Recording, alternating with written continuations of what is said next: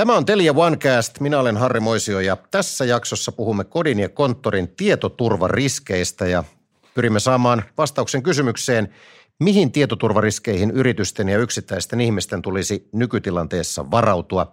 Vieraana on tietoturva-asiantuntija Laura Kankaala F-Securelta. Tervetuloa. Moi, kiitos. Olet paitsi F-Securilla, niin toimitat Turvakäräjät podcastia ja toimit Kyber VPKssa. Pakko kysyä, että mikä on Kyber VPK?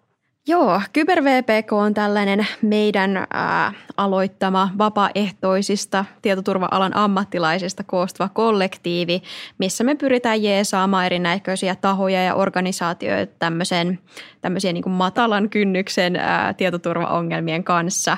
Ja ää, me aloitettiin meidän toiminta tässä, kun tämä covid-pandemia alkoi ja, ja nähtiin, että maailmalla tapahtuu paljon semmoista, että terveydenhuoltoon tai terveydenhuoltoon liittyviä organisaatioita, heihin kohdistuu kyberhyökkäyksiä ja me ei haluttu, että Suomessa tulisi sellainen tilanne, että meidän terveydenhuolto ylikuormittuisi ja sitten vielä iskisi joku tämmöinen tietoturva-ongelma siihen päälle. Me haluttiin tarjoa siis vapaaehtoisapua tämmöisiin tilanteisiin.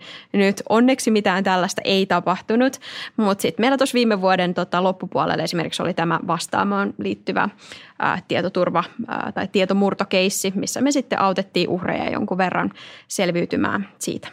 Tohtiiko sinua sanoa valkohattu hakkeriksi? Joo, on sitäkin tituleerattu, että, että puhutaan näistä valkohattuhakkereista, jotka ehkä enemmän sitten täällä tekee työkseen tätä tietoturvaa, tietoturvaa ja niin kuin tietomurtoja ja, ja hakkerointia. Sitten on näitä tota, kyberrikollisia, joita sitten joskus puhutaan mustahattuhakkereiksi, mutta voidaan myös erotella, että asiantuntijat ja, ja työssä käyvät ja sitten nämä kyberrikolliset. Mistä sinua ei tunneta? Joo, no tota, varmaan aika monista jutuista, että mä yritän pitää itse, itseäni hieman, hieman myös, tota, tai os, osia itsestäni piilossa, mutta ää, mä oon nyt etenkin tässä pandemia-aikana innostunut kirjoittamaan taas ja kirjoittanut paljon runoja ja tämmöistä skifi, skifimuotoista kirjallisuutta pöytälaatikkoa ja kavereiden iloksi. Minkä tyyppistä skifiä Ray Bradbury tulee ensimmäisenä mieleen? no tota, Jaa, mun siis kaveri sanoi, että tämä on niinku skifi-tyylistä, mutta se on ehkä semmoista, niin kuin, ää, jos Haruki Murakami on tuttu, niin Haruki Murakami on mut niinku skifi-vaihteella.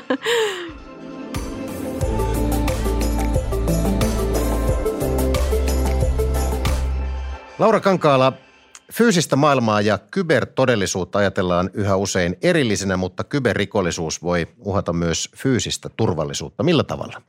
Tämä onkin erittäin äh, hyvä pointti, mikä, mikä nostaa, koska kaikki tämä, mitä me käytetään internetissä ja, ja tota, nämä laitteet, niin on hyvinkin fyysisiä loppujen lopulta. Eli, eli kaikki palvelut pyörii loppujen lopulta jossain konesaleissa ja sitten meillä on tämä rajapinta, mistä me käytetään internetiä, mikä on sitten meidän laitteet, joko suoraan meidän läppärit tai tabletit tai jotkut älylaitteet, mutta sitten myös meillä himassa olevat laitteet, eli esimerkiksi älyjääkaapit tai jotkut älymittarit, ää, tällaiset, niin saattaa suoraankin olla yhteydessä sitten tämmöiseen isompaan julkiseen internettiin. Ihmisellähän on nykyään hyvin paljon IoT-laitteita kotonaan, joiden suojaus saattaa olla vähän niin ja näin. Minkälaisia ongelmia tästä syntyy?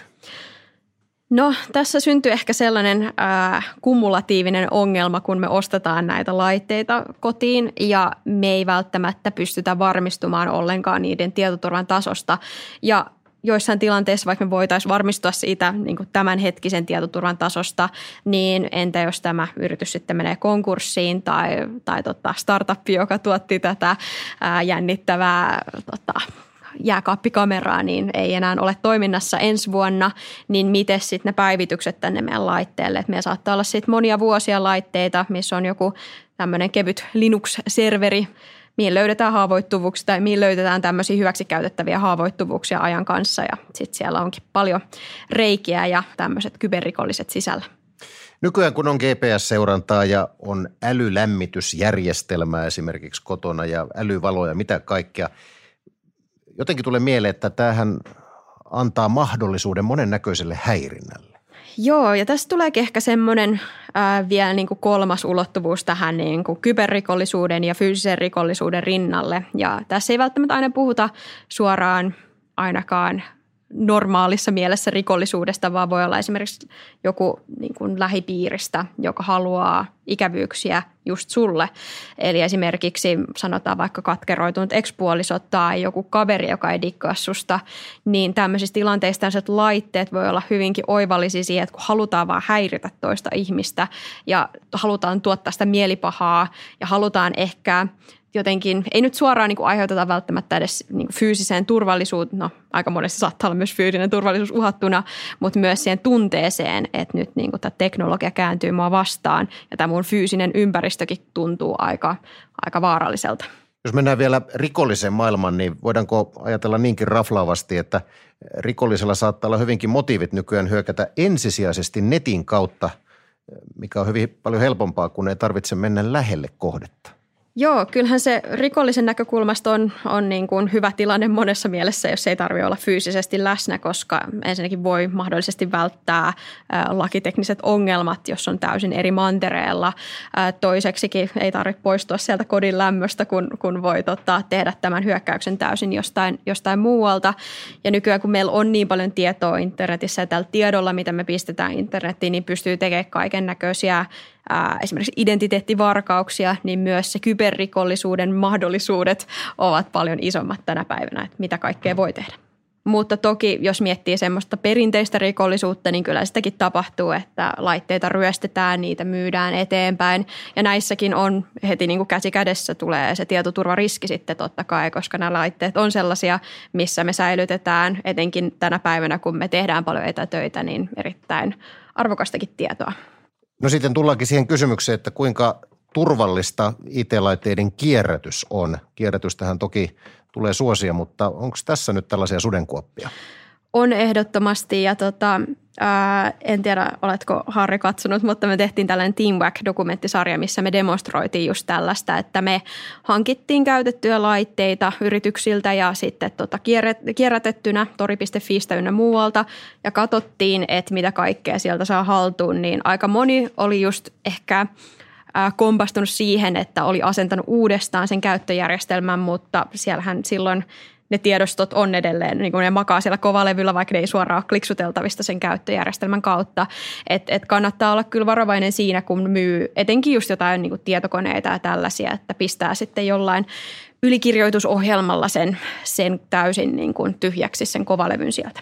Kyllä minä tämän katsoin ja saman tien aloin muistelemaan, että missä se mun kymmenen vuotta vanha läppäri oikein mahtaa olla.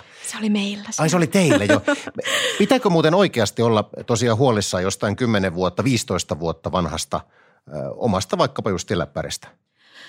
Joka, joka siis ei ole enää aktiivikäytössä ollut pitkään aikaa, eikä ole edes muistikuvaa, missä se on. Joo, Ootko myynyt eteenpäin? Kun mä oikeasti, mä en, mä en muista. Mä en todellakaan muista, miten sille kävi. Joo. Siis sinänsähän noin niin tiedot sieltä kovalevyltä, kun se kovalevy on vielä kunnossa, niin, niin voi olla hyvinkin pitkään sieltä kaivettavissa ainakin osittain. Eli kyllä sinänsä, että jos on jotain vanhaa ATKta siellä, siellä tota himassa roikkumassa, niin en suosittele, että suoraan heittää vaan roskikseen. Että kyllä sekin kannattaa sitten pistää palasiksi se, se tota kovalevy tai sitten viedä johonkin paikkoihin, missä, missä se pistetään sitten palasiksi. Millä tavalla työn siirtyminen koteihin on vaikuttanut yritysten tietoturvaan?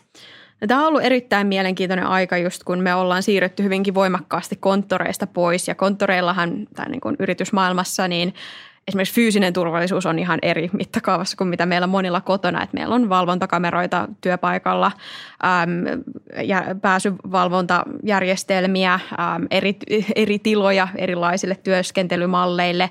Ja tota, ihan, ihan jo se, kun me ollaan tuotu se kaikki sieltä yrityksestä nyt himaan, oli se sitten läppäreitä, papereita, mitä tahansa, niin omalla tavallaan se suojauksen taso ei välttämättä ole fyysisesti ensinnäkään seurannut mukana. Ja tota, toiseksi, niin totta kai sitten se, että mennään sisäverk- niin kuin yritysten sisäverkkoihin, mutta siihenkin on sitten ne omat, omat järjestelmät ja miten ne on sitten pystytty hoitamaan, niin kyllä tässä on ollut aikamoinen tällainen, ei ainoastaan niin kuin teknologia semmoinen harppaus, mutta yritetty myös sitten pysyä tietoturvan kanssa perässä siinä, kun ollaan siirretty sieltä konttorilta kotiin. Monethan vetovat siihen, että meillähän on VPN-yhteys, eli, eli se on silloin täysin suojattu ja täysin turvassa, mutta onko sittenkään? No tota, VPN on sitä varten, että se salaa liikenteen siinä niin kuin sun laitteen ja sitten joku toisen verkon välillä, että olisi sitten yrityksen verkko tai sitten joku muu paikka, mistä se liikenne tulee sitten ulos. Et siinä mielessä, että jos joku nyt istuu siellä ja, ja tota, pystyy kuuntelemaan sun verkkoliikennettä, niin ne ei välttämättä tuu siitä hullua hurskaammaksi. Mutta tässä on sitten myös se pointti, että kun me ollaan näillä meidän koneilla sitten kiinni sen VPNn yli siellä yrityksen sisäverkossa esimerkiksi, että miten se meidän kone on sitten suojattu. Että jos meillä tulee haittaohjelmaa, niin ihan hyvin voi olla, että sieltä sitten joku muukin pääsee sen VPN yli livahtamaan sinne yrityksen sisäverkkoon ja muihin palveluihin. Entä sellainen tilanne sitten, jos tulee jotain ongelmia, jotka itse tiedostaa kyllä, niin haluaa kuitenkin piilottaa sen työnantajalta, että katsotaan, jos, josko se nyt ei sitten huomaisi, että ei tässä nyt mitään, niin onko tämä nyt järkevää? No ei, ja mun mielestä tietoturva on nimenomaan niin kuin monesti tämmöinen kommunikointiasia. Ja nyt kun me ollaan kotona, niin musta tuntuu, että iso osa semmoista ihan niin kuin kahvipöytäkeskustelua ja sitä niin kuin orgaanista keskustelua on täysin hävinnyt. Ja musta tuntuu, että siinä myös häviää omalla tavallaan semmoista tietoturvakeskustelua, että hei mä sain tämmöisen kummallisen sähköpostin. Se vaikuttaa, että se on tullut meidän toimarilta. Se pyytää jostain syystä Apple lahjakortteja. En tiedä miksi, mutta niin kuin tosi shadyä. Mutta mä ajattelin, että mä ehkä niin kuin tekisin tänne eteen jotain. Niin sitten siellä olisi ollut se kaveri siellä kahvipöydän ääressä, ollut silleen, että, että hei nyt niin kuin seis, seis, että tämä on niin kuin selkeä kalasteluhyökkäys. Mutta nyt niin kuin tällaiset keskustelut on jäänyt täysin pois ja musta tuntuu, että monet on jäänyt vähän ehkä yksinkin semmoisten tietoturva-asioiden kanssa. Etenkin jos ei tee tietokoneiden parissa duunia varsinaisesti, että se on niin kuin se välitön paha sen työn tekemiseksi, niin voi olla, että monet näistä asioista, mitä on yhtäkkiä joutunut käyttämään, niin on vaikeita käyttää. Ja sitten kun mennään sille vaikeita käyttää alueelle, niin siellä helposti sit tulee myös se tilanne, että – ää, otetaan vähän niin kuin oikoteita tai tehdään joku vähän helpommin. Esimerkiksi laitetaan helppoja salasanoja tai, tai ei käytetä VPN tai jotain tämmöisiä kiertoreittejä, mikä vähän helpottaa sitä elämää, mutta laskee huomattavasti tietoturvaa. Ja nämä on juuri niitä, mitä ei välttämättä se työnantaja huomaa. Jep, näitä ei välttämättä työnantaja huomaa, että monesti tämmöiset on sitten loppujen lopulta sen työntekijän ää, niin kuin harteilla – niin kuin varmistaa, etenkin jos tulee tämmöiseen niin kuin salasanahygieniaan ja, ja mihin taas, että miten sitä tietoa käsittelee, niin useasti on totta kai niin kuin ohjeistusta, että, että hei, älkää pistäkö meidän asiakkaiden tietoja vaan teidän niin kuin työpöydälle tai niin kuin älkää printatko niitä ja jaelko ympäriinsä, mutta sitten toki nämä on semmoisia, mitä sitten monesti työntekijät joutuu itse sitten harjoittaa. Onko mitään käsitystä siitä, kuinka paljon tällaista aktiivista kalastelutoimintaa oikein on? No tuntuu, että etenkin Suomessa on, on siis tämän, no maailmanlaajuisesti, mutta Suomessa on, on niin myöskin tämän pandemia-aikana ollut todella aktiivista kalastelua, että ihan suoraan niin tätä pandemiaa on käytetty hyväksi, että ollut sille, että muistan tuossa niin alkuvaiheessa tuli paljon sellaisia viestejä ää, maailmalla ainakin, missä oli just, että maksa hei meille tämän verran kryptovaluuttaa, niin me ei tartuta sua ja sun perhettä koronaviruksella, koska me ollaan hakkereita, niin me tiedetään, missä sä asut ja me pystytään jotenkin niin kuin saastuttaa sun perhe koronaviruksella. Ja niin kuin tämmöisillä niin kuin jutuilla peloteltiin jengiä ja nyt sitten kun ollaan siirrytty vähän eteenpäin, niin on tullut esimerkiksi huijauksia, tekstiviestejä ja sähköposteja, missä on sanottu, että käy rekisteröitymässä tänne ja pääset koronavirusrokotteeseen tai niin kuin pääset hakemaan sen nopeammin. Mutta sitten siellä on oikeasti tämmöinen kalastelusivusto takana, että, et aika paljon leikitellään ihmisten peloilla ja, ja semmoisilla niin tarpeilla, mitkä liittyy tähän käsillä olevaan maailmantilanteeseen. Jos ulotetaan tarkastelu kodista muulle julkiselle paikalle, niin mitä julkisella paikalla työskennellessä tulee huomioida, kun tietoturvasta puhutaan? Joo, no totta, kannattaa kyllä huomioida se, että, että ihmiset siinä ympärillä ovat varmasti erittäin kiinnostuneita, jos siellä kovaan ääneen puhuu puhelimessa tai niin kuin alkaa puhumaan jotain arkaluontoista tietoa. Ja sitten yksi, mitä ainakin, no itsekin näen kyllä tapahtuu ja pari kertaa on ollut vähän sellainen kattunut kiukkuisesti, ja, mutta tota, esimerkiksi se, että on ollut kahvilassa tai junassa tai lentokoneessa jättänyt läppärin siihen tota, auki pöydälle tai just siinä, kun istunut joku vieressä junassa, niin jättänyt siihen läppärin vaan auki ja lähtenyt sitten tekniselle tauolle tai hakemaan kahvia tai jotain tällaista.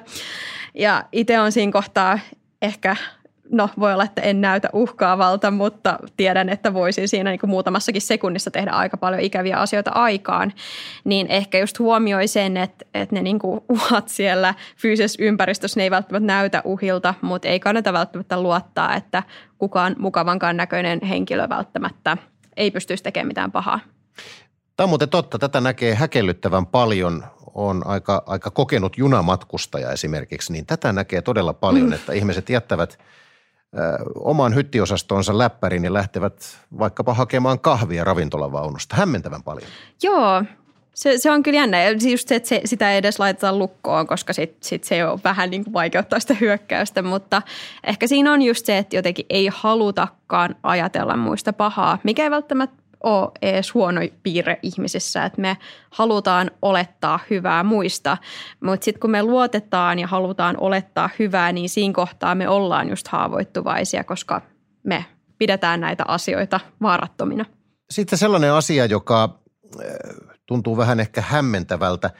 Muistan, että kerran tehtiin tutkimus, saattoi muuten olla F-Sekuren ihan teettämä, äh, jossa huomioliiveihin sonnustautuneet ihmiset pääsivät paikkaan kuin paikkaan ilman minkäännäköistä varsinaista kulkulupaa. Eli nämä huomioliivit toimivat yllättävän hyvänä äh, kulkulupana, Joo. mitä ne eivät todellakaan ole.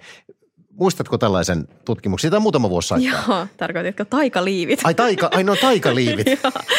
Joo, mutta tämä on siis tämmöiset ää, niin kun puhutaan yritysten fyysisestä turvallisuudesta, eli siitä, että kuka pääsee sisälle ää, yritykseen ja kävelemään sinne, niin kaikki tällaiset, että jos on huomioliivi päällä, kantaa jotain niin kuin tikapuita, niin, niin niillä saattaa päästä yllättävänkin paikkoihin. Ja tämän lisäksi, no itse jos, jos tekisin tällaista, niin en välttämättä pistäisi huomioliiviä päällä, koska se ehkä voisi sit, näin niin kuin stereotypisesti sit mä voisin ehkä käyttää enemmän sitten hyväksi sitä, että mulla on esimerkiksi vaan paljon tavaraa käsissä ja jengi pitää ovea auki noin muutoin. Ja tässä tullaan just siihen, että rikolliset myös käyttää hyväksi sitä, että, ihmiset on mukavia – ihmiset on kohteliaita. Ja tässä on just se, että tämä on hyvä juttu, että ihmiset on mukavia kohteliaita, mutta rikollisille se on myös erittäin mukava juttu, että, että halutaan pitää ovea auki. Ja sitten siitä, kun pääsee yrityksen sisään, niin siellä sitten on, on ne kaikki tietokoneet ja siellä saattaa olla osa tietokoneesta täysin lukitsematta. Tai sitten siellä on ää, niin kuin ylipäätänsä yrityksen verkko, että sinne voi jättää sitten tällaisia, me puhutaan verkkoimplanteista, mitkä siis tarkoittaa tämmöisiä laitteita, mitkä vaan kytketään sinne, jos siellä on joku Ethernet-piuha roikkumassa, niin sinne väliin, että me päästään jälkikäteen sinne verkkoon sisälle, että meidän meidän ei tarvitse olla fyysisesti siellä paikan päällä hakkeroimassa, vaan me voidaan hakkeroida sitten etäältä. Laura Kankaala, millä tavalla voi arjessa toimia entistä tietoturvallisemmin? No nyt etenkin, kun on siellä himassa ja, ja tota, se työkone on, on siellä niin kuin jatkuvasti läsnä, niin se kannattaa kyllä pyhittää sen työn tekemiseen vaan, että ei, ei tota, asentele sinne mitään ja, ja tota, jotain lapsille pelejä ynnä muita sinne. Ja myöskin pitää sen niin kuin netin selaamisen ja sellaisen, sellaisena kuin se olisi työ, työkäytössä vain.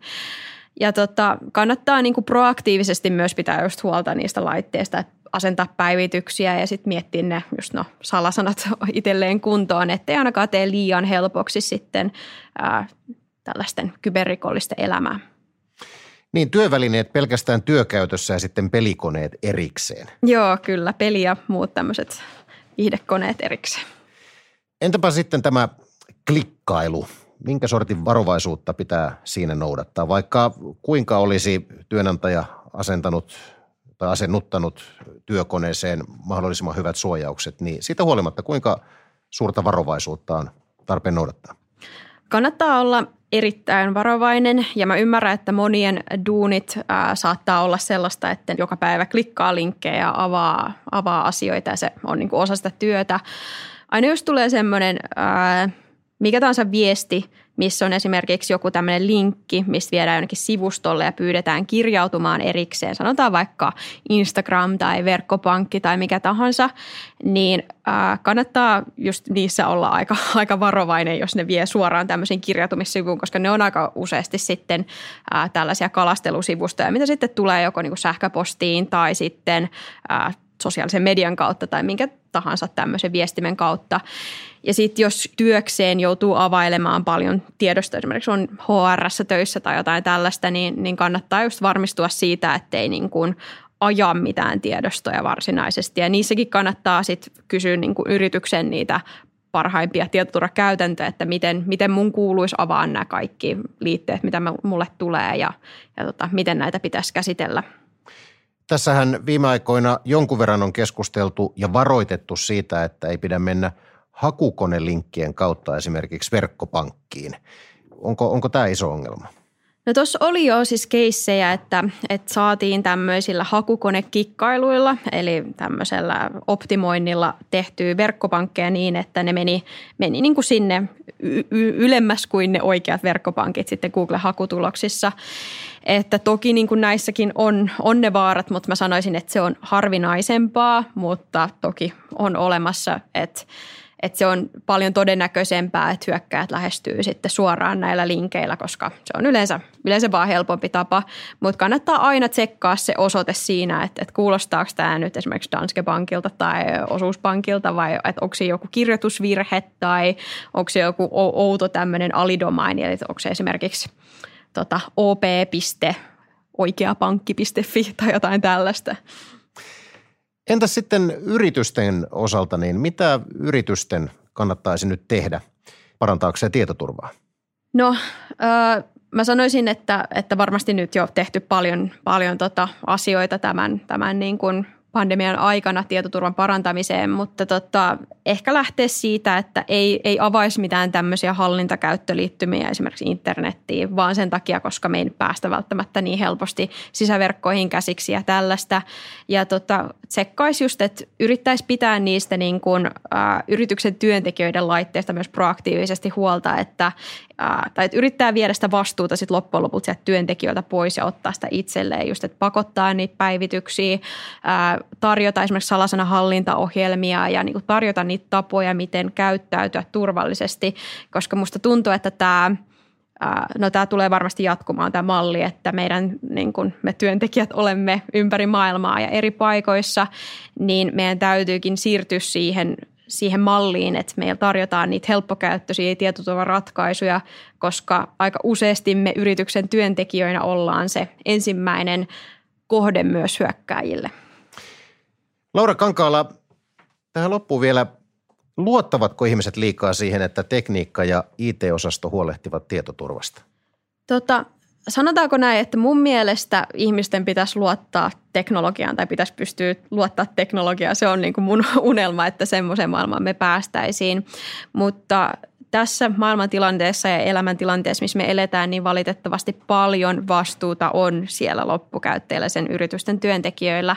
Ja valitettavasti ei aina voi luottaa siihen, että joku muu katsoisi tämän perään, että tai – ää, mulla on nyt antivirus täällä, niin se estäisi aivan kaiken, koska loppujen lopulta nämä monet suojakeinot, mitä meillä on, niin nekin on vaan koodia ja ne on jotain niin kuin, tota, softaa ja kaikki softa voi olla ensinnäkin haavoittuvaista, mutta myös, että sen, sen ohi voi päästä. Eli tässä on tilanne se, että kaikki ei ole teknisten ratkaisuja varassa, vaan myös siltä ihmiseltä vaaditaan aika paljon. Kyllä. Laura Kankaala, kiitoksia vierailusta erittäin mielenkiintoisista vinkkeistä. Kiitos Harri. Tämä oli Telia OneCast tällä erää. Seuraavassa jaksossa puhumme teknologian mullistuksista, muun muassa kvanttitietokoneista. Vieraksi saapuu teknologia, talouden ja muutama muun teknologiamedian päätoimittaja Harri Junttila. Arvion mukaan joka kotitaloudessa on jo keskimäärin 50 kappaletta internettiin kytkettyjä laitteita – Tietoturva on siis yhä tärkeämpi kansalaistaito, josta jokaisen kannattaa osata perusasiat. Tietoturvan ja ylipäätään teknologian tuoreimmat kuulumiset voit katsoa, kuunnella ja lukea osoitteessa telia.fi kautta OneHub.